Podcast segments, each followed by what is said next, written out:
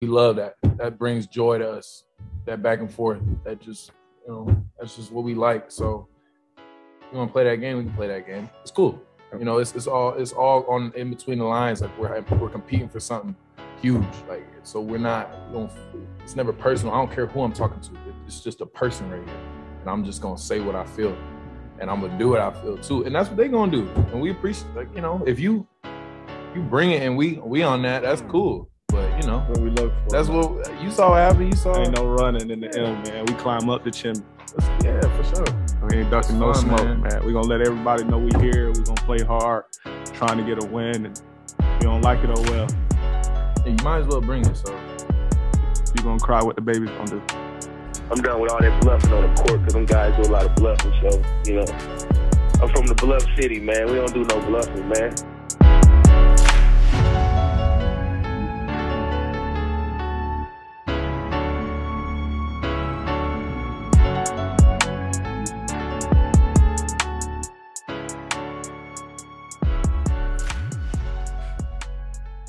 Grizz Nation, what's going on? Welcome back to another episode of the No Bluffing Podcast. And I'm your host, one of your hosts, Chris Ingram, back uh, for another week of, of Grizz Talk. And this one is a, a lot easier to talk about because we had some good things pop off this week. But before we get started, I want to definitely introduce our co-host, uh, Luke and Nicole. How y'all doing? How y'all feeling? I'm good. Happy to be here. Happy to come off a Grizz win last night. No, that's always a good thing. Same here. I'm feeling pretty good. Feeling pretty good this afternoon. Yeah, you can't you can't never beat coming off a win. It's kind of hard to come here and talk sometimes we come off losses, even if they close ones. So uh got a lot of things to get to. Uh, a lot of different things popped off this week. Uh got some good news, great news actually last week with with Ja being made of vibranium and being back missing only one game after ankle injury. So um not quite the actual prediction that I think uh, either one of us made actually. So just kind of before we get started, I think when we ended the last podcast, we between um, our special guest Daniel, me, and Luke, I think I predicted one and three. Daniel, he was on the fence about calling two and two, so he was close, but I think he ended up changing it. And then Luke, you was saying what three one or all four? I, I, I was three and one. I was one garbage ending to a Kings game away from being right. Is close. That close. Is close. That close. a Ja free throw close. Mm. But anyway, uh, they ended up going uh last week. They ended up going two and two. Uh, so like you said, we was really close to being three and one. Um, I also, I mean, almost probably could have did four, no, honestly. But um, got some good news that we want to get into here in a second. Um, so actually, you know, before I ain't gonna hold y'all too long because we got a lot to talk about. So Nicole, we're gonna pass to you for the news. Let's go. All right. So topping us off for the news, Luka Doncic is finally getting him some help. The Mavericks are basically waiting on a physical so they can sign Kemba Walker to get Luka some help over there. So uh, I like it. I mean, Luka's been carrying that team on his back for the past few years, so I think this is going to be good for Luca. How do y'all feel about that? I, I feel I'm like you, Nicole. I feel good about it because they just. I've always been a Kemba fan. Like I, I like Kemba. I, I I felt bad. His career has not gone the way that I would have liked for him because he's always seemed just like a solid dude, and the, the guy can hoop too. I, I just. I, I hope it's what works for Dallas, man. They've they've been. I feel like they're just throwing a lot of shit at the wall and seeing what sticks, and I I hope this is it. I hope this is it.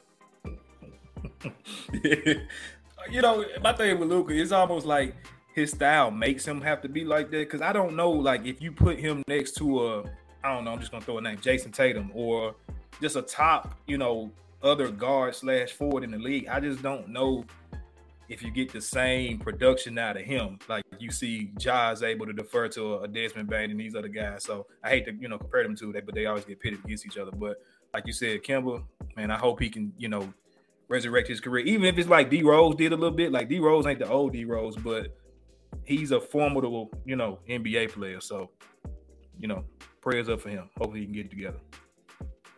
Yep, I agree. So next up, Pat Bev. Pat Bev, Pat Bev, Pat Bev. He is finishing his third and final game suspension from when he decided to basically cheap shot uh, DeAndre Ayton on November the 24th. Uh, they play the Pacers tonight. The Lakers do, and this is his final game of a suspension. I just feel like that was a messed up move. Like you have no balls, lowballing somebody from the back and basically making him go face first into the court. I just didn't like that move. I felt like that was just it was sneaky, it was disgusting, and it just showed the bad side to Pat Bev. Ain't that Pat Bev? I, mean, ain't seen Pat this is actually a decent human when he's not on the court. When he's on the court, it's like the little villain, like the little monster comes out and he doesn't know how to act. Like Yeah. Space Jam. And if Ayton had just been looking even a couple inches, if he could have just seen him out of his periphery, I, I wouldn't have. I would not have felt as strongly about it. But the fact that Ayton wasn't even Mhm. looking at him and he just he just trucked him. And what did, what did. Austin Reaves do to everybody? Is that who he was over? Austin Reaves? Or was it Lonnie Walker? Think he Um, that I'm not sure. I just know Yeah, that it was saw Reaves. and it was that that was an extreme cheap shot. That was dirty. Yeah. Bad. All I said was he, he know who to pick. Every- ain't nobody scared of Ayton. Ain't nobody scared of Chris Paul. But No, but I really do hope Ayton is okay though. That was that was messed up, man. That was that was nasty, Pat. But we got uh some unfortunate news from Charlotte. Gordon Hayward is out indefinitely due to a left shoulder fracture. Um t- he has to have surgery. Um they're saying it's a fracture in his elbow. It's kind of like a, a lacerated or lacerated shoulder. I'm sorry, not elbow. Um, he has a laceration in his shoulder, and that's just that's so unfortunate. Um, Gordon Hayward's been in the been in the league 13 years. The dude can ball. We know he can ball, and it's just unfortunate that Charlotte's losing one of their veterans for a better part of their season when they're just picking up at that. Yeah, he just can't stay healthy. I was on the train of, you know, the money worked and the and the deal was right. I wouldn't mind having him, you know, in Memphis as a veteran presence, but I mean, this just goes to show I'm glad they didn't pull the trigger because he literally just can't stay healthy. Chandler Parsons oh. 2.0. he could have helped a lot of teams too. Like I, I was, I, I was ready for Charlotte to just start a fire sale and see where all those guys went, and and I just, it, he's like the definition of if they could stay healthy, dot dot dot, Mhm. and he just can't. Sucks, sucks for the guy. Yes, it does. But uh, our last two pieces here is going to be some Grizzlies news. Uh, Drew Hill, the Grizzlies beat writer, posted two pictures yesterday when the Grizzlies were warming up for the Knicks game, and Desmond Bane was dressed out in his warm up clothes and he was practicing. He For was with his trainers, he was taking shots. Um, this is going to be his week to be reevaluated this week or next week. So Desmond Bane is on his way back, fellas. How do we feel? With bigger arms, did you? you his arms, dude. His his arms are huge. What like what I is have going no- on? I have no complaints. There's no complaints. Y'all can't see mine. You know, if you're listening on the podcast right now, you can't see, but I'm doing the Dave Chappelle, Rick James meme right now. Bring them on back. Come on. We ready for you. We ready. No, we love Desmond, but I do feel like this team has held it down. Without him, between Santi and Konchar, they have absolutely held it down. Then you got rookie uh, Jake Larry LaRavia out there. Just Jake looks phenomenal, and Roddy has held his own too. So we've really held it down without Desmond. So it'll be good to have him back. Yeah, and we're going to talk about it in a second. But if you add him to what we got going on right now, oh my God, that's all I'm gonna say. And then the the uh topping to the cake here last night, our very own uh, Temetrius Jamel Morant became the fourth NBA player to put up a triple double in Madison Square Garden. that man, he he he's something serious, man. That's it. Ain't really too many other words you can say, but He's It's like he- breathtaking, man. Like what he was doing last night was just. I just kept looking at my phone too. I was like, how many is he away from the triple double? How many? How many? And mhm. it just. It, it was beautiful. Last night was beautiful from Ja. It was. It was just. It was like a basketball masterclass to watch. It was awesome. Yep. Um, and Yep. if we're being specific here, it was 27 points, 14 assists, and 10 rebounds.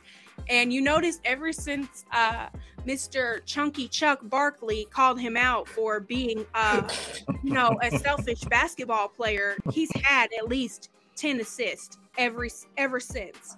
Chunky Mm. Chuck has said that. I think I'm gonna take that nickname. I like that one, Nicole. Like that too. Chunky Chuck. That's that'll do it for the news, man. It is, you know, uh, we that's actually one of our topics uh, that we're gonna talk about. Uh, before we get to Ja, because we got to talk about Ja, but we got to talk about this guy too. Black Panther, Jaren, Jermaine, Jerome, G. Anthony. I don't even know what his middle name is. Unicorn Jackson trip. There you go. There you go. Let's just fit it all in. Um, he's back. He he's back. We talked about it last week. He was back last week, obviously too. But um, just the, his performance, his his production, just all around game, he's back. You know, after being out a whole off season due to you know that foot injury, probably didn't get a whole bunch of time to really you know practice on things that he wanted to. And I know that's been a big thing for him over the last few off seasons outside of the one before that when he was able to you know get a full off season, but it's almost like all he did was sit there and watch film, and it is we reaping the benefits right now. So I'll save you know my thoughts, but I want to just pass it to, to to you first, Nicole. With having Jaren back, um, and taking it to another level. You know what I'm saying? Like we haven't seen him be this aggressive, you know, consistently ever. You know, I know his first his first it was his rookie season, and, and Verno he brought it up on his podcast. I, I've said it before that like his rookie year, Jaren was down low way more than he's been pretty much his whole career here in Memphis. And for whatever reason, that second, third year, he just stayed out in the perimeter. But Verno brought up on his show last week how he attributed that to um, JB Bickerstaff, the coach at the time that we had. Uh, and he's doing pretty much the same thing up there in Cleveland with those big guys. So um, just how we feel about him taking this game to another, another level. Um, what are y'all seeing different in him? Um, and just what's what's his ceiling right now? What do we what do we think is just the the maximum the, the, the top level for him this season, the apex of Jaren Jackson Jr.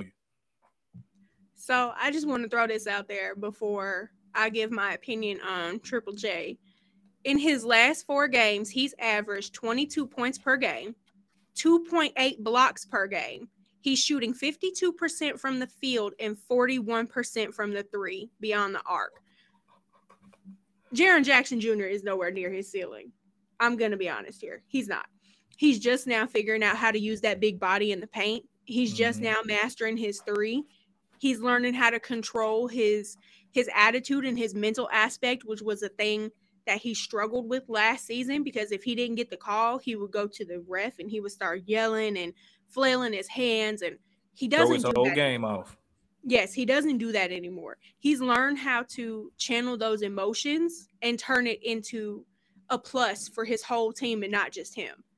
So Jaren is nowhere near his ceiling. If anything, he's just now becoming well rounded, and that is scary. That is extremely scary. So when you mm-hmm. put Jaren on the floor with, say, Ziaire, Ja, Bain, and Steven Adams, that is scary because Steven Adams is tapping into his offensive side too and his defensive side more. This team is really becoming well rounded, but I am so proud of Jaren for finally seeing the what we saw. You know, like we Mhm. saw the potential. Now he Right. knows he has that. He just had to channel it. So I'm proud of Jaren. Having him back is making a huge impact on both Mhm. ends of the ball. So I- I'm extremely proud of Jaren. I love having him back. It's it's like watching him on the floor is like magic, kind of like it is with Ja, but he's just like a seven foot magician. Like he's so easy on his feet. He just glides across the court, and then he literally comes out of nowhere and just starts blocking balls and all types of stuff, just like swatting stuff down. So- Mhm. Jaren is a blessing. That's all I gotta say. Yeah, I'm gonna echo that. Like just that that just that I just want to slow it down. That slow motion of him coming out of nowhere and just blocking that ball. Every time I see it, I just I, I imagine he's get that shit out of here. Every every time is what I hear in my head. And what I've been loving, and I think what is I'm ready to see more of is they closed the game last night out with him playing the five. And he's big enough now and bullying everyone out there enough now. Like he's, I don't think teams have an answer for him when he's playing the five. Uh, like they, it, it, and it lets, it makes everyone else that's out there with him play the best version of themselves. Like the, the defense that Brandon Clarke was playing last night at the end of the game with Trip playing the five was incredible. Like it's just his leap, and like Nicole said, he's not even made the biggest leap yet. I don't think has allowed other players to unlock the best version of themselves, and I th- that's what I've loved seeing. It's because it's easy for him to be putting these numbers up and nobody else be benefiting from it, but everyone that's on the court with him right now is benefiting when he's playing like this, and it's awesome. Mm-hmm. Yeah, it's it's really insane. I, I, made a joke like it's almost like his dad because I don't get like people see tweets and yeah, like you know they may see it and it may you know you know project a thought in their head or something. But I think while they was watching film one night, him and his dad, Jaren Jackson Senior just probably cussed him out and was like, "Bro, you you the biggest dude on the floor probably ninety five percent of the time, like." use your size. Like God gave you your size, and your size probably got you or helped you get to the NBA, obviously. But like now it's time to use that size to dominate. And you know, the the highlight of the, of the week is for me, it was just when he when we played the Thunder and he just dunked on top of I think it was uh Kenrich Williams' head. Like we haven't seen Jaren go catch bodies like that. Like he'll catch, you know, he'll he'll catch you like sneak he'll do a sneaky little dunk, you know, uh, just nothing crazy like that. But when he he's consistently every game now taking it to the rim, almost like Ja. It's like you look at Ja, he's six three, we'll say six three, and he's jumping up on the tallest people every single night. Now Jaren, like, well, well, damn, I'm one of the tallest people on the court. If I was on the other team, he'd probably be slamming on me. So let me go on top of somebody else's head. So he's doing that every single night, attempting it.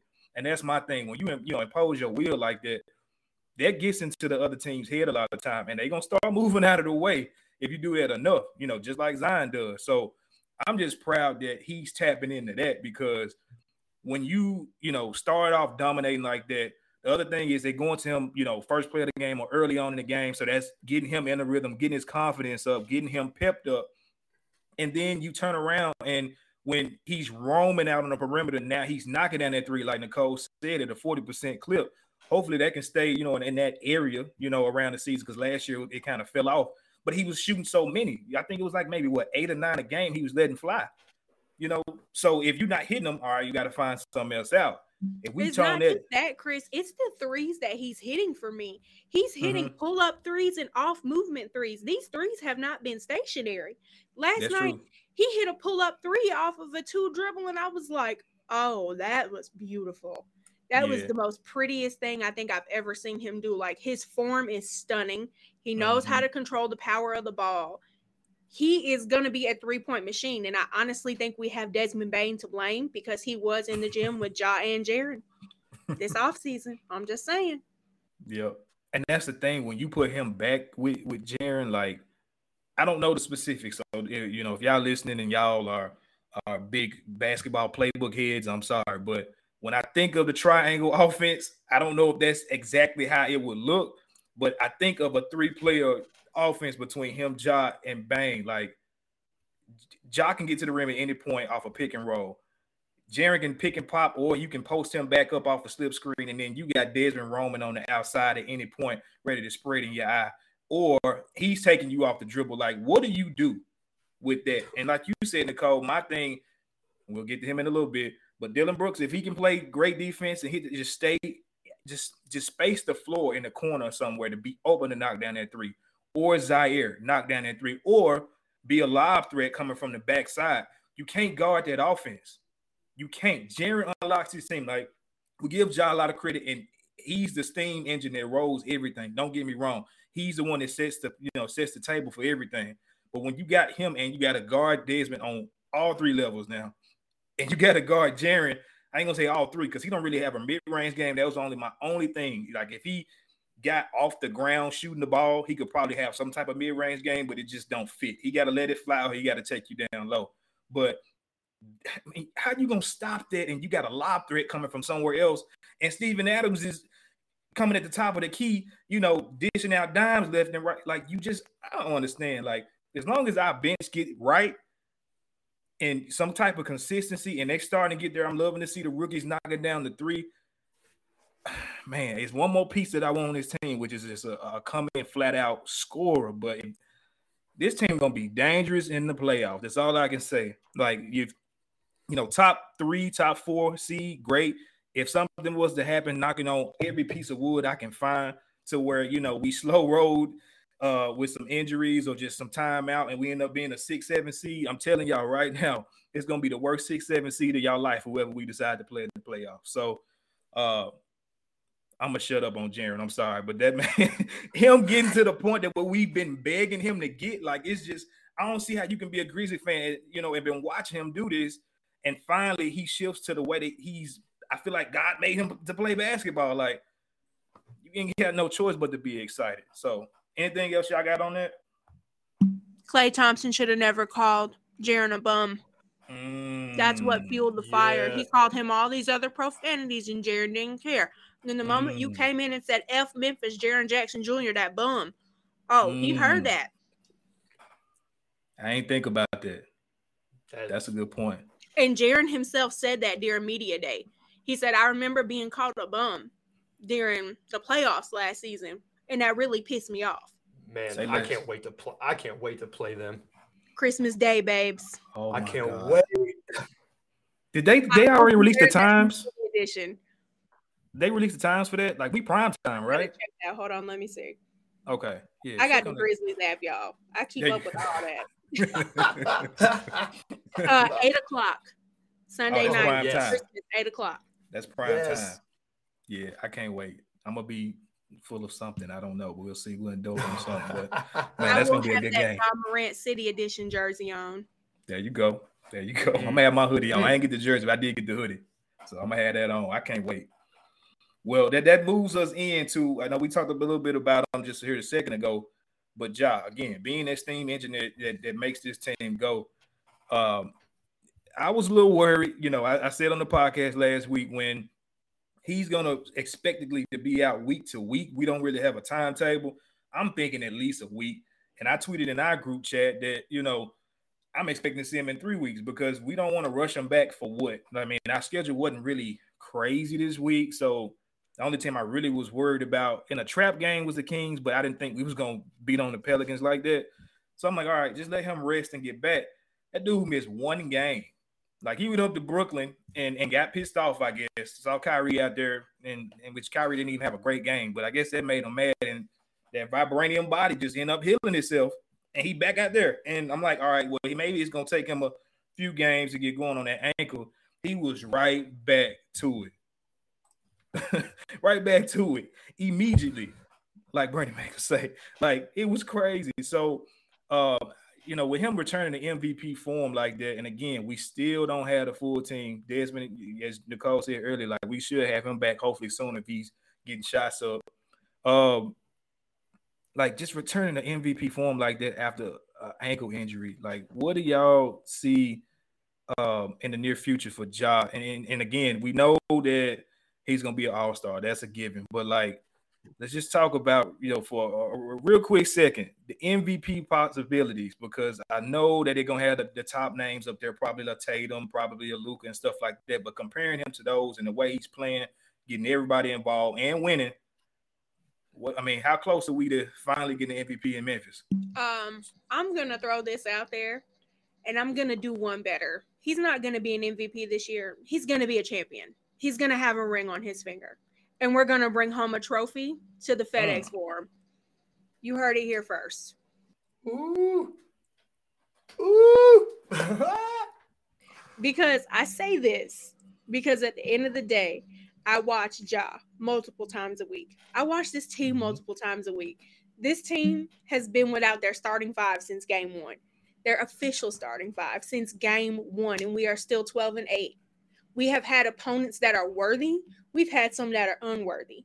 And granted, we did lose stupid games. It's going to happen. We're going to lose stupid games. We're third seed in the West right now. We're two games behind the Suns. So the Hmm. Jazz are already slipping off. The Warriors are not built like they used to. Neither are the Lakers.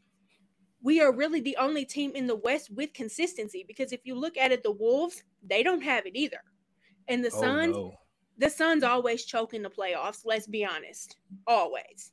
So there's nothing stopping us but ourselves. That's why I say Ja Morant will not be the MVP. He will be the champion. Can't argue with that. I mean, it's hard to argue too when he's pulling. I mean, what game was it where it's like time running out? It's a half court shot. He just just throws it up and like Mhm. effortlessly, and it just That goes half in. court buzzer beater. Beautiful. Yeah, like he's adding that to his game. Like how how the hell are we supposed to argue with with like I just it's like no, I, if he plays like this and is clearly I, I mean. I, we, we we talked about him missing two holidays. Like we we were we were talking about him maybe being out till Christmas. Dude misses one game, comes back and gets 34 points, 23 points, 27 points. Like, I, if he keeps doing this, it she's right. She's right. You're But right. last year's Ja, like last year's Ja when he was injured, he would not put a knee brace on for nothing. This year's Ja was injured one game and he has on an ankle brace and high top sneakers. You can't tell me his mindset is not different just from that. I can't remember who pointed that out, but it was somebody after Ja came back from the ankle injury in one day, and it was like Steph Curry is the perfect person to watch. He had bad ankles, probably still got bad ankles to this day, but because of the braces, and he probably got some tape up under there too, we never see him out really for ankle injuries.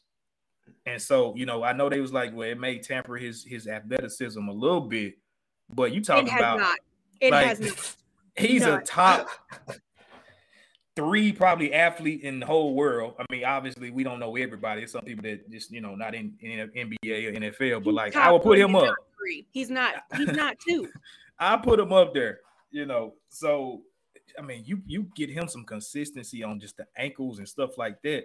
That may even help his his handles a little bit because then he's stopping even on more of a dime than he does already. Like it can get crazy with y'all. I don't we know. only in year four. Noticed it last night, but there was a play where he was up in the air and he kind of got pushed down by a Knicks player. I can't remember who it was. I think it was Brunson. When he fell on his back, Yes, that was He uh, had Cam Cam Reddish. Reddish. he has learned how to fall and position Yeah. his body not to hurt himself. Yep. And that is growth from the Ja that we've seen the past two or three seasons until now. That Yeah. is growth because he just used to fall. However, now he knows how to fall. He knows if I fall on my backside, it's a back injury. I can just get some Mhm. pain medicine, heat and pad, just like Desmond did, and keep it Mhm. moving until we can get it healed. But if it's an ankle, if it's a knee, a shoulder, a wrist, you Mm. can't do anything. I'm extremely proud Yep. of him for learning how to maneuver his body and manage it well. Yep. Shout out Mo Wells. That's the- such a and the good. That's such a good staff. call out. Like, Yeah. like because I, I mean, when that when Cam Reddish rolled under him, I I, I gasped. I was like, oh, because it, it- Every that's time kind of John stuff- hits the floor, I gasp. Every time. But they slowed that fall down, and you're absolutely right. It's like, oh my god, he is falling, so he is not going to hurt himself, and it it's it's awesome. As an Yeah. athlete of his stature, you have to because look at Derrick Rose and Allen Iverson. Those are his perfect two comparisons right there. They didn't know how to fall very early in their career and they got injured. Like they ended up Mhm. getting hurt a lot. And that's unfortunate because they were God given talents. Like that's just natural talent when you look at Derrick Rose and Allen Iverson. And you look at Ja Morant the same way. But the difference with those two is like Ja Morant is more athletic than those two. And he's learning how to configure his body.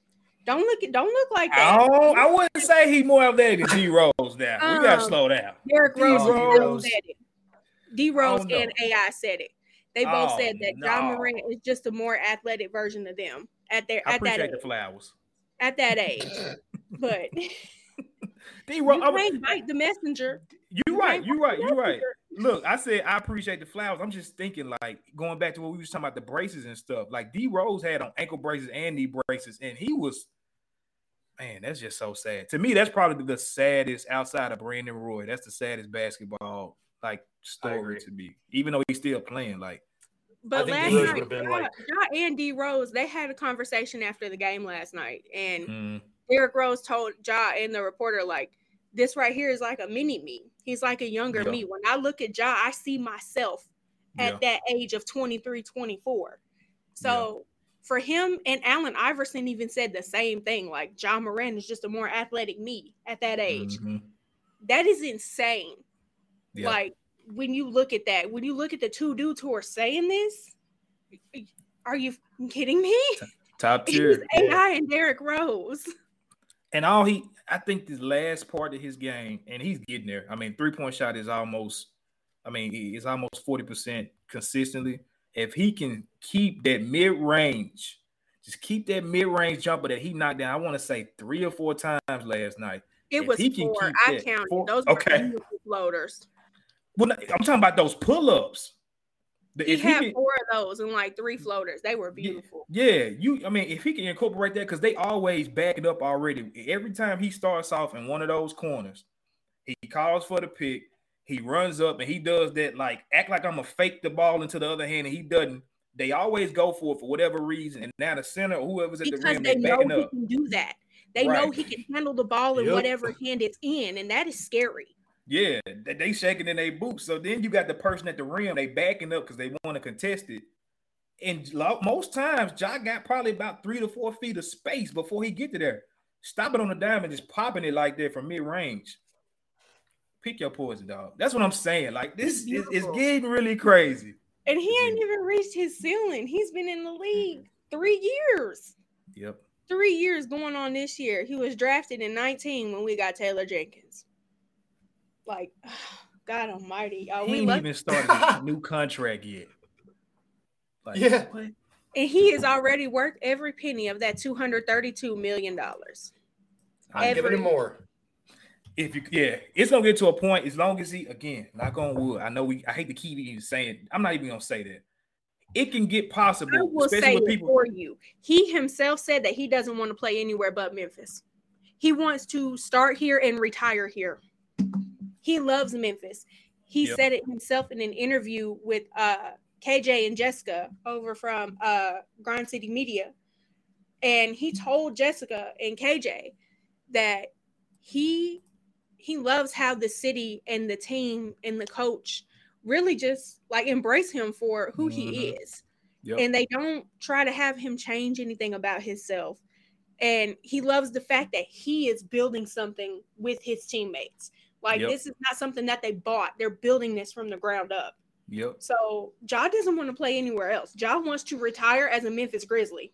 Man, he got a chance really to, you know, LeBron James, he was a generational talent, obviously, and we'll probably never see something like him ever again. I get it. And he's been like that since high school. Ja's story, you know, everybody knows the story. He wasn't recruited like that, but the way he came into the NBA, if we just talking about from rookie year to whenever he's done, Ja got a, you know, he got a chance to one become the face of the NBA, but then two, it gets to a point to where them two hundred and fifty million dollar contracts. I mean, it ain't even it don't matter because he's a billionaire off the court from all the endorsements, and he ain't even got started on that yet. Like Hulu and all that stuff. Like I'm glad he got those endorsements and those deals because Memphis never had a player get those even those type of deals. But he got a shoe coming next off season, and it's gonna go crazy from the shoe deal. He's gonna be everything that Kyrie unfortunately could not have done because of the stuff off the court. And um, yeah, it's It's gonna be the biggest shoe release Nike's had in since the Jordans, man. I think I I'd think be that shoe willing to bet on it. Yeah. So do y'all LeBron- know the backstory about how Ja was actually recruited to Murray State? Because like I know yeah, I know this story. Um, it's a short story. It's not very long. So Ja was playing um, AAU basketball, and he wasn't chosen for first team. He was chosen for second team. Well, second team had to go to the second gym in the back uh, of the rec center where they were. They're like, yeah, just go back there, and just do whatever. We don't even care who. Yeah, just go do it." literally. So Murray State's recruiter actually went back there to get food. And he wanted a bag of chips. And this is what Mhm. Josh says like Josh's career started because of a bag of chips. It literally did. It was a bag of Lays. Yep. And his the recruiter from Murray State just wanted some chips. He went back there to the vending machine. He peeps his head through the door of the gym and he sees Ja. He just sees Ja in there working by himself. He's dunking, you know, he's doing he's doing what he does. And boom, Hooper. Ja Morant gets his one offer from Murray State, and the rest is history. Yep. It's Awesome. It's gonna be it's gonna be insane, man. But like what you were saying, look with the, the, the big release. As long as it look good, which I mean, Ja, he a drippy guy. You know, he know how to dress. He know what the he got his ear to the streets when it come to fashion. I'll just say that he not Yeah. gonna put out no shoe that's just ugly. So you right. I mean, LeBron's are they up and down. They so big and clunky. You can't really wear them too much with clothes. they're, man, they're they're like I, I, saw them. I saw them. Where was I? I was out with my family and I went to the Nike store and I just I was looking at those. I just don't like them. They're just not. Yep. I don't. I just don't like them. They bricks. Have you have you ever owned a pair? One of y'all? No.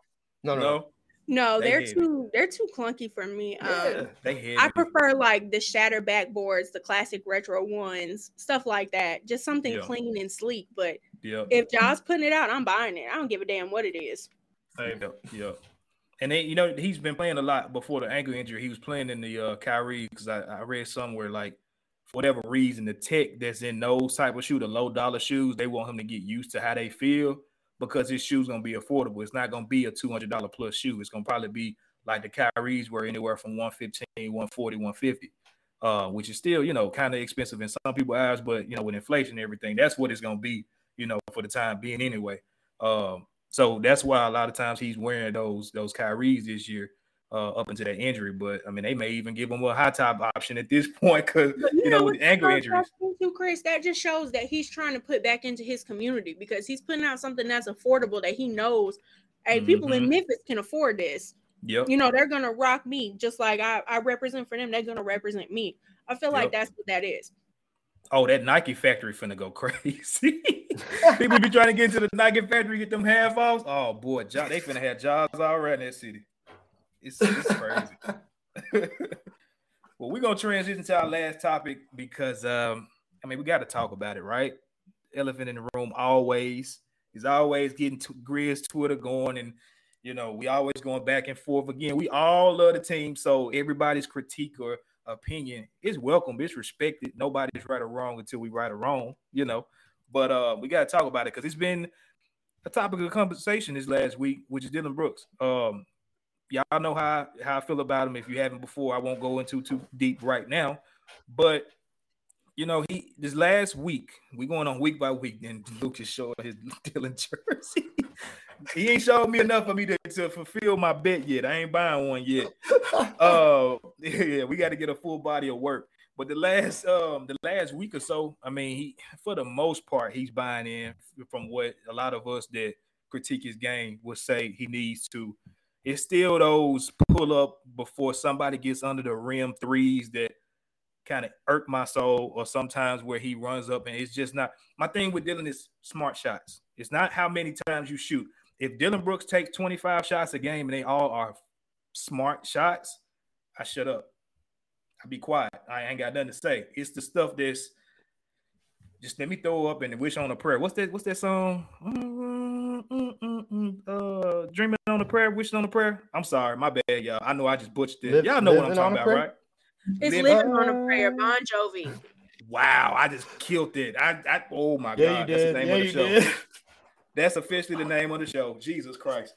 Um, but yeah, that's how he shoot the basketball. It's living on a prayer a lot of times. And so that's my critique. But in the last week, he has been He's passing the ball as he should. I don't want to give him a cookie for something he should do, but I will in this instance because I've been begging for it for six years. Uh, he's passing the ball, playing decent defense. I'm still not going to call him a defensive stopper, and I'll get into why in a second. But um, I want to ask y'all this because we have seen this before as Grizzly fans. Two, three years ago, when Dillon was up for a contract extension uh, in the middle of the season, they said, okay, we're not gonna renew you. We're not gonna give you extension at the beginning of the season. We're gonna see how you play. And I think it was before the deadline, right in January, February. Next thing you know, Dillon's got a deal because for those two months up before the extension period, he played perfect basketball. He was who we needed, and they paid him gladly. And I promise you, immediately the game right after, he went right back to same old Dillon, And I was so mad because you couldn't you couldn't null and void the contract. It was nothing we could do. We were stuck with him for another two, three years after the season. So um, I ask y'all this: Is contract Dillon for real this time, or is this just something that's gonna fade? Or are we gonna be talking about something totally different next week? Is it, I mean, is it gonna even last up until extension time? I will throw this out there. Uh, I think he's for real this time, and I say this because I see the change in, in Taylor Jenkins. I see him being more strict with his players. I see him trying to work things out for everyone's benefit, and that is including Dillon's. Now, when Ja was out for that Nets game, Dillon did what he had to do to lead this team, him and Tyus Jones. But it was mainly Dillon Brooks. It was the Dillon Brooks show. So I feel like he's really fallen into his role this time. And maybe he's just fooling the hell out of me.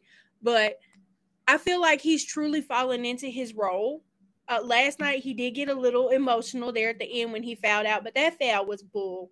That foul was BS. He had a couple last night that was BS. I give him that. Yes, and that that was just ridiculous. Like, what is he supposed to do? Is he supposed to just like, uh, y'all know what I'm talking about? Anyways, I can't. He even stepped on his words. foot. That's not a I'm so foul. mad. Like What are they supposed to do?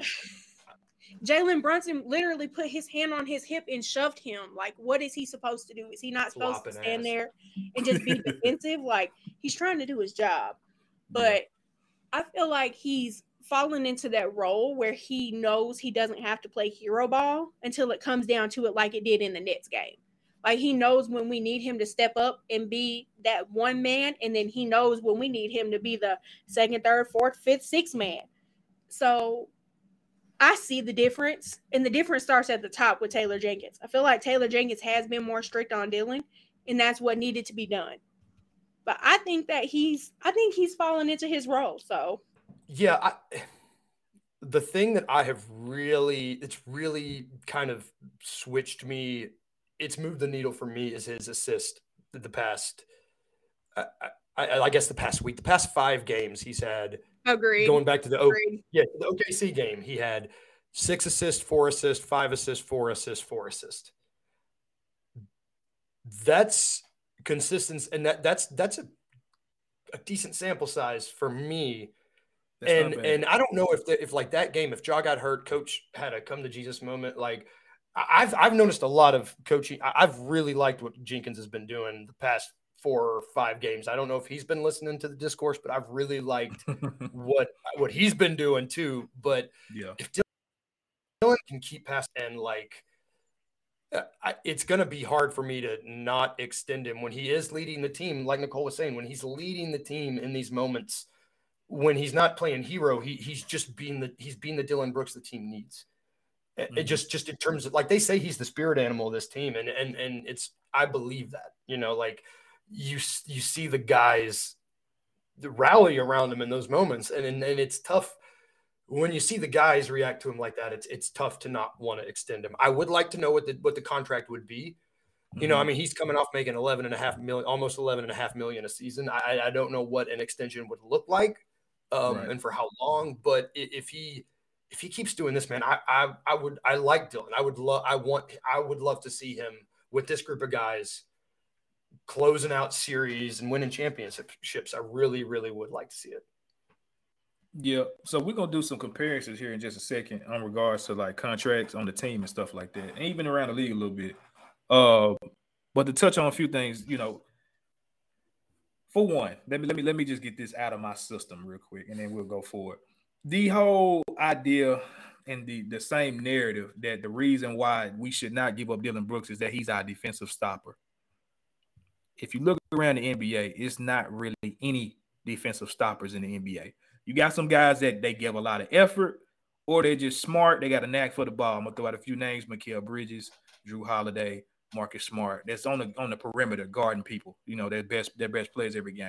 Jaylen Brown's a pretty good two way player as well.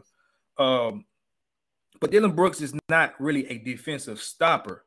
He denies the ball and he does give effort. But I think to the casual NBA fan or Grizzlies fan, I would say they would say that he's a stopper because of those two things. He's denying the ball and he's giving effort. Well, that doesn't really technically say that he's a stopper because a stopper means I'm shutting you down. Uh, people were saying he shut down Zion and he's the only person that's done that the whole year. Zion's played the Warriors twice and he's scored less than 15 points, and they don't have a stopper on that team. Please tell me who they have. Some sometimes people just have off games. And then we go look at last night, Jalen Brunson. He's barely six foot. I don't even think he's six foot. And let's just be honest. If we're gonna be honest on, on one side, we gotta be honest on the other side. Jalen Brunson was cooking Dillon Brooks. So, and then you look at you know last year, everybody's whole thing with Ja and you know being out was Well, we had a 20 and so and so record without Ja Morant. Well, we also had a 34 and 16 record without Dillon Brooks last year. He missed 50 games last year. We were the second team in the NBA. So if we're gonna use sample sizes for different things, we got to keep it equal on every level. And I say that to say, if you got Desmond Bane taking another step like he has this year, offensively and defensively, I do agree to having another player play more aggressive defense, I should say, on the team's best player allows him to be a much better offensive player. But I do think that Ziaire, only being in his second year and ain't even played a game in his second year, can tap into those two principles that Dillon brings to the floor, which is effort and denying the ball. I mean, he's a taller player. He's more athletic. If he does those two things, I think what Dillon brings as far as that aspect, we get. Now, the spirit animal, that's a whole different, that's a different ball game. You know, I understand that what he brings on that aspect, but I agree with you. Taylor Jenkins finally being fed up with the BS with the team and players and calling these immediate timeouts. That's impressive. That's impressive because he's he's got now the attention of if y'all go out there and blow this after I just told y'all this, you the next thing is the next step to that is him now yanking them out the game. Once I see that, that's Popovich. Papa, I did not say his name right. Popovich Jr. I'm about to bleep that. Sorry, y'all. Um, but that, yeah, I mean, once he starts doing that, I think that takes our team to another level because I mean, I think the hierarchy is already set. I still think Dillon thinks he should be number two um, to job, but when he starts doing that as a coach, I mean, it's kind of it's really sets the the the the place of everybody. Okay, this is how we're gonna run this thing. If you don't want to come in collectively and buy into what our one goal is, which is to Nicole's point, winning the championship, you're gonna sit down. And so, um, yeah, man, that's I'm, I'm just iffy on both sides. But let's talk about contracts. Let's talk about contracts. So you brought up a good point, Luke. What do you pay him? Well, you got to compare some things because number one, it is a CBA that's going to be new pretty soon, so I know that's going to be going up. The team should have a little bit more money, but you already committed 250 million, well, close to 250 million um, to Ja. You already committed 25 million a year to Jaren. You're probably going to pay Desmond Bane more than you're paying Jaren. Let's just be honest. you're probably pay him the max. You, yeah, I mean, he so what's that? 193, I think, coming off. Well, that's right now. That's what it was before the new CBA. So that's gonna equal out to. I mean, it'll go up. It'll, it'll, go, it'll up. go up to two million, right? I mean, or, or 200 million. I think it's 193, 196 or something right now. Yep. So on a what's that? Five years, you breaking it down. That's I mean, that's over 30 million. You got to think at some point we're giving Tyus 15 for two. We just gave BC his deal. Um, GD is the bargain out of all of them. And Steven Adams is going to be making 18 million, or no, he's going to be making almost 13 million next year. Yeah, it dropped a little bit. So that sweet spot, I would think, and y'all, you know, y'all tell me what y'all think. The sweet spot for me, if you people were saying 20 million, I just don't think you can pay him that because if if Jaren's making 25, the impact is not a five million dollar di- difference. Let's just be honest. So I mean, I'm gonna say 16. What y'all think? I could do 16. I, I, uh, 20 million is too much. I mean, and and we've they've done a good job with Tripp's contract, making it to where like he's making less money as it as it goes on. You know, like I think it drops. I'm not sure exactly how much, but it decreases every single year. I think he's making more right. now than he will the rest of the contract. So right. that gives us some wiggle room. We got like 28 million to spare. I just think if you got guys like Santi, Ziaire, and Desmond that you're gonna have to pay.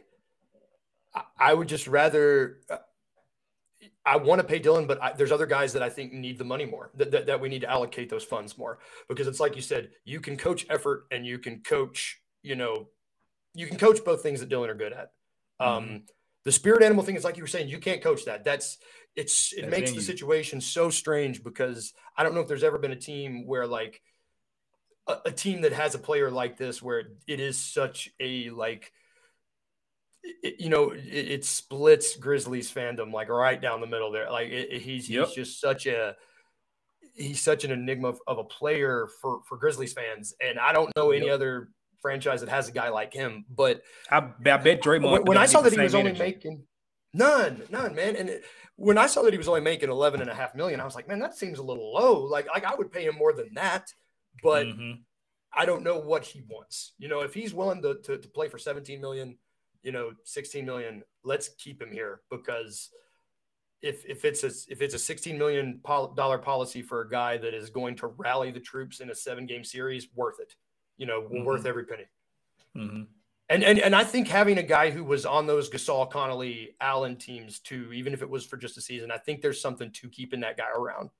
That bridge. Um, you know, just even if it's just a season, you know, Trip played two for for his rookie year, but like Dillon was on those squads that were losing, and I think that Mhm. that's, I think keep I think keeping that intact is important for this next you know Grizz next gen that we got going right now. say give him. Oh my bad, y'all. I say give him probably a Tyus Jones type contract and see what we can work from there. But my my little iffiness with that is that Tyus Jones knows his role. He knows he knows his role on this team. He knows when to step up. You know, Ja's out. So now I gotta be point guard one. Now I gotta be ball handler. Now I gotta lead the team. I gotta feed this. I gotta do that. He Mhm. has no issues knowing and understanding his role because he's paid very well. Best backup point guard in the league, and nobody can tell me different. But my issue with that is say Dillon, okay, Tyus is at 15 million two years. Say Dillon gets a, a, a 16 for two or three years. Is he going to abide by that role like Tyus is, or is he going to keep doing the same shit? Excuse Yeah. my French. That is my that is my concern with Yeah. Dillon. Like, are you gonna do what you're supposed to do and fall into place, or are you gonna become complacent and go back to the same Dillon? That's that's my concern. and see he's a starter. So like I feel like he's a prideful guy. I'll say that. I think he's a prideful guy. I think he's an egotistical guy. And when you got the irrational confidence that he has, you can't tell me any different. It's not that it's a bad thing. It's See, when just you look at when you look at starters like Steven Adams, who's making 17.9 a year, right. Steven Adams earned every penny, but Steven Right. Adams don't have the the same cockiness or attitude that Dillon does either. He doesn't have this "it's my way" or the highway. It's more of a. I do what I need to do for the other four on on the court.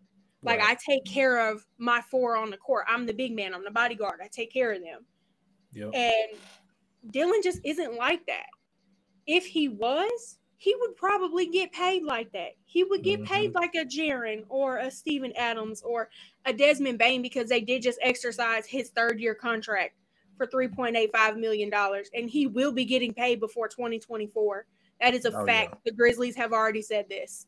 Yep. So maybe if you fell into your role a little bit better and you lost your egotistical, misogynistic attitude towards certain things, you might get paid.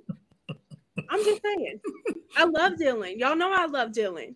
I love everything that he does for this team, but he has to have a realization that he doesn't have to play hero ball anymore. He's not the one right now. Ja Yeah. is the one. Ja is your leader. And Yep. you you have to understand when to step into that role when it's needed or when to play the fifth or the sixth man like everybody else. Right. I mean, it's If just he gonna can, be if he's to. okay with, you go ahead, Chris. You go ahead. Well, I was just gonna say it's gonna be hard to pay your starting five over 100, 110 million dollars. What else do you do with the rest of that? Now the Grizzlies, um, they cannot go over. Let me see, was it 123 mil or was it 158? Hold on.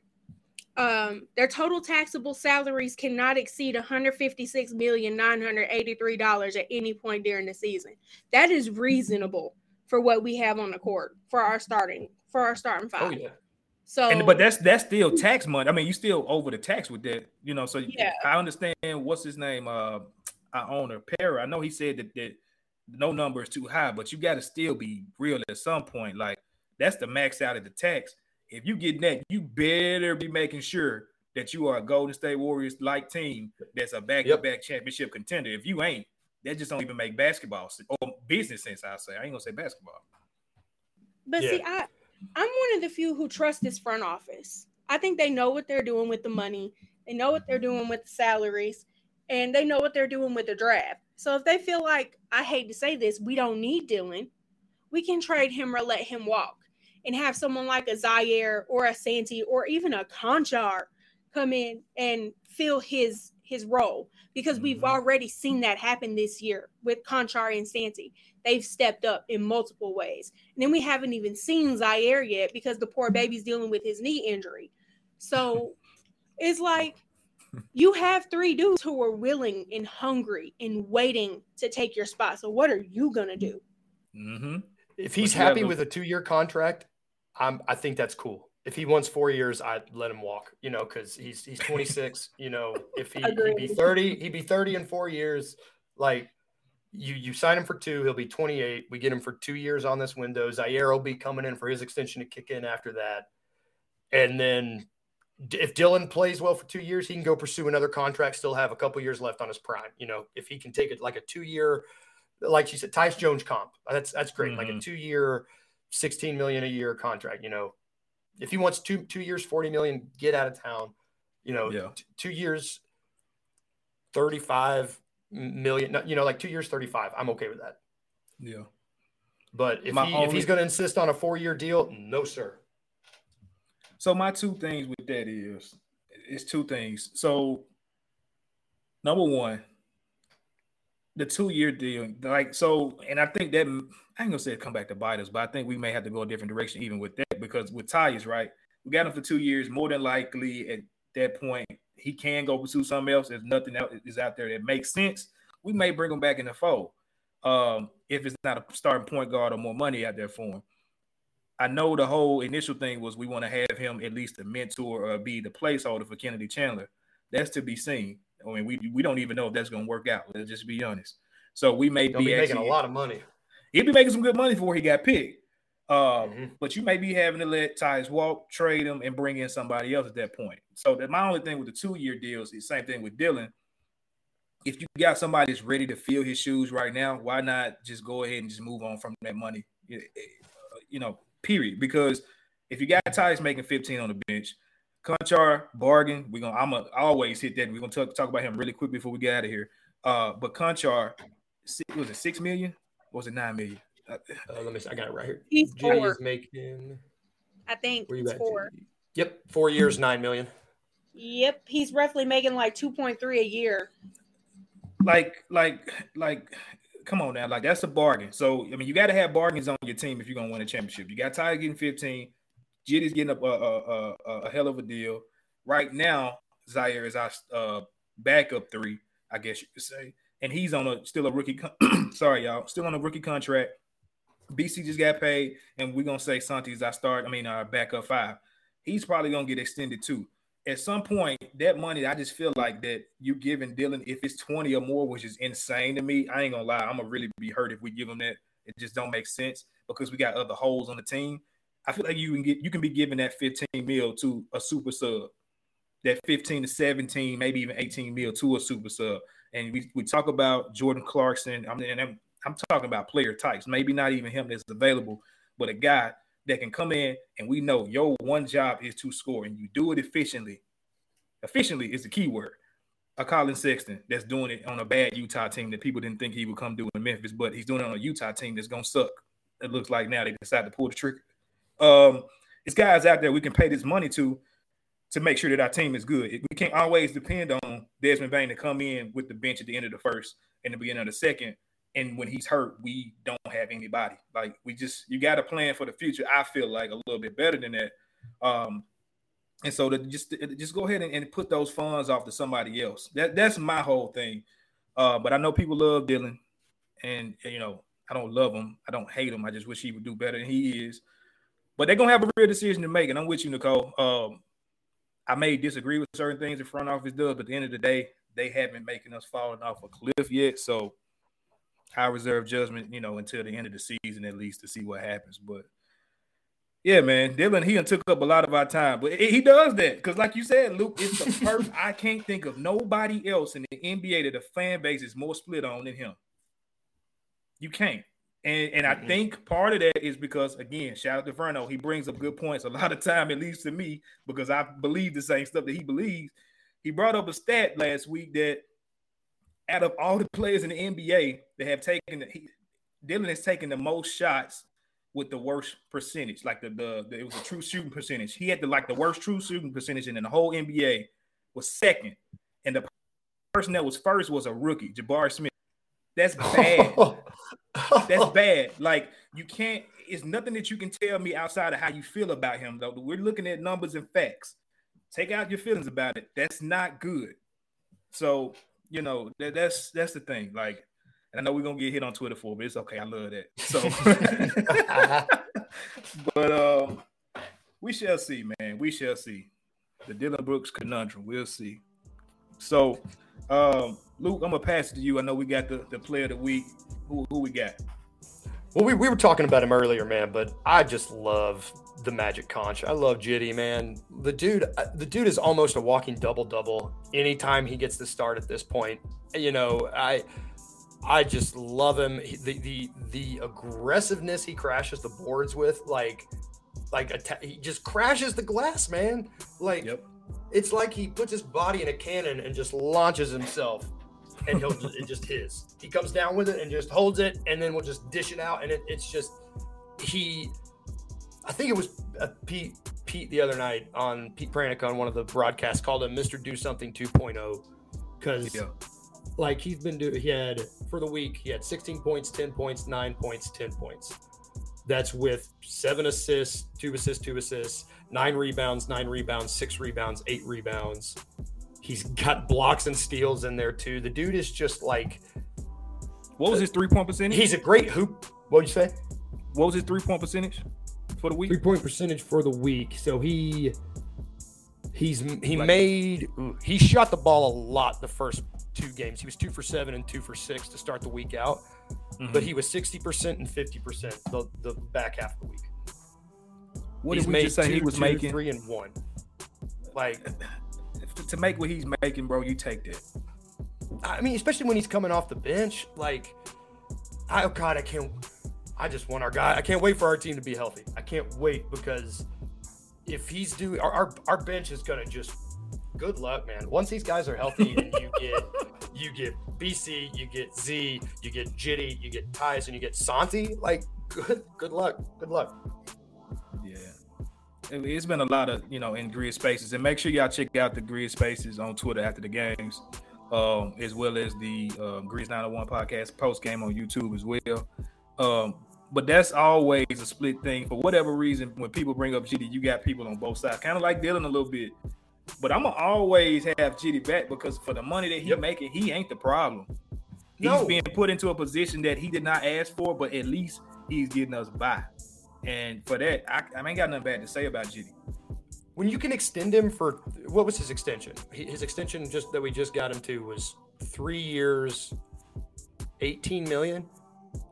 Yeah, three years, eighteen million. He's still gonna be only making six million. At, like rookies come in making more than that, and the dude just con- he does nothing but contribute, nothing but Mhm. contribute. And I, I don't know how people can be out on him. I, I love Judy, love him. Everybody's not gonna be a starter on your bench. Just that's why they on the bench. Yeah, like what, what do you want from him? Shout out to GD. And I, I, I tell this story all the time to people outside of this podcast too. Like I'm gonna always have respect for him for what he does on the court. But that time that I sat that rookie year in the in the in the crowd and GD was just chilling, he didn't. I mean, that was different for me, man. Like I look at the rookies we got now; they on the bench every single game, two way or not. He was a two way player, and he was just up there like, just I don't know if he caused that on his own. Like I just want to look at the game from a different perspective or what. But I mean, uh, He may have uh, got definitely, lost. you You know, know. huh? He may have got Oh, lost. he got lost.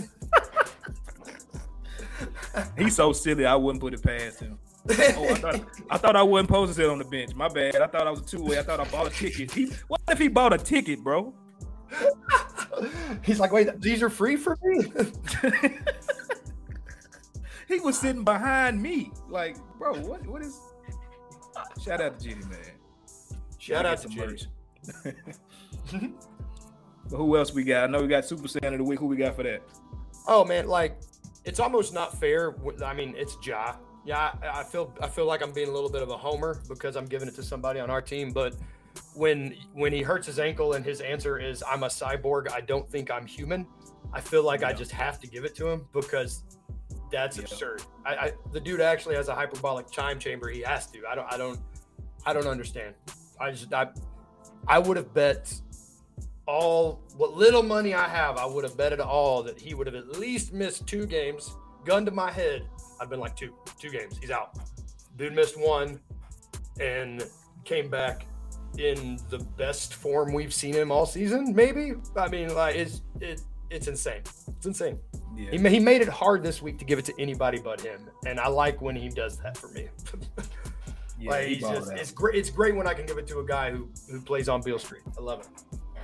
And even with those performances, like if he hit those free throws, not just in that one game, his free throws period, if he hits them at a 85 to 80 percent clip, the numbers even look even more crazy. That's to I think that's gonna put him over the MVP hump, honestly. I mean, if he averaging what was it, 20, he's averaging 28.5 right now.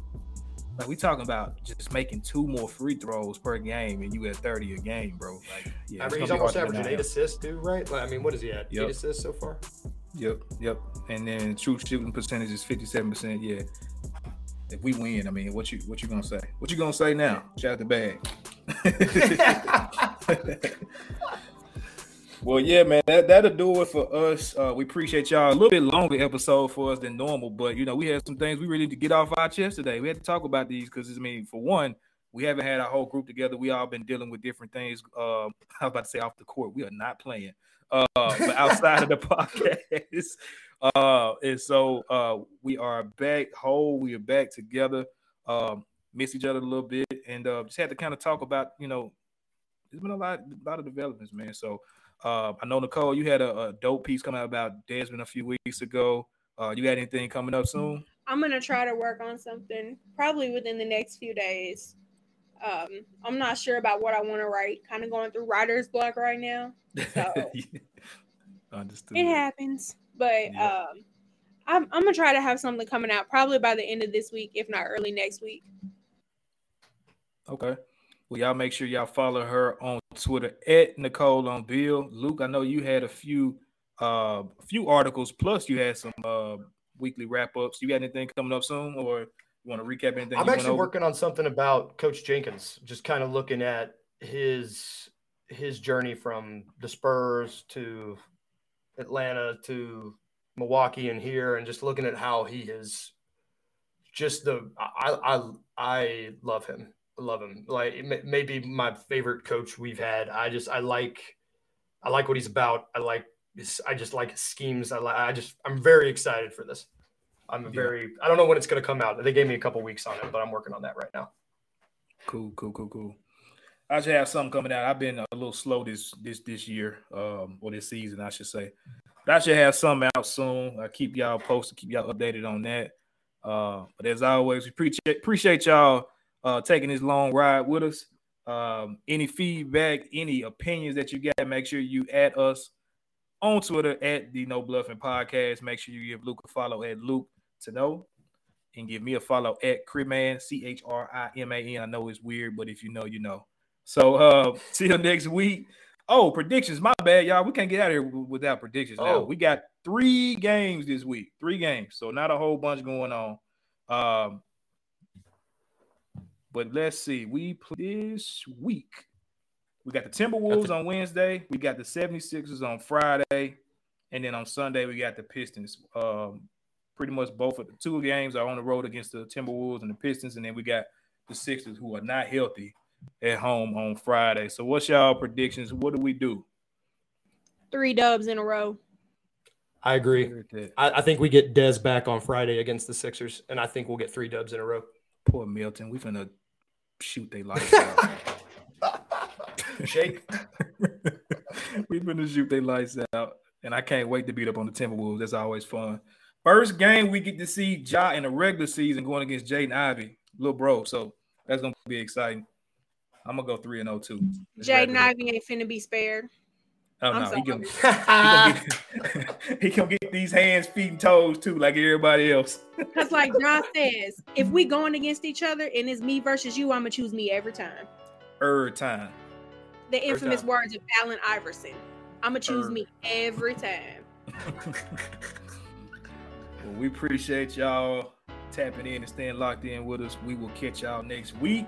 Until then, y'all be safe out there. And as always, go Grizz.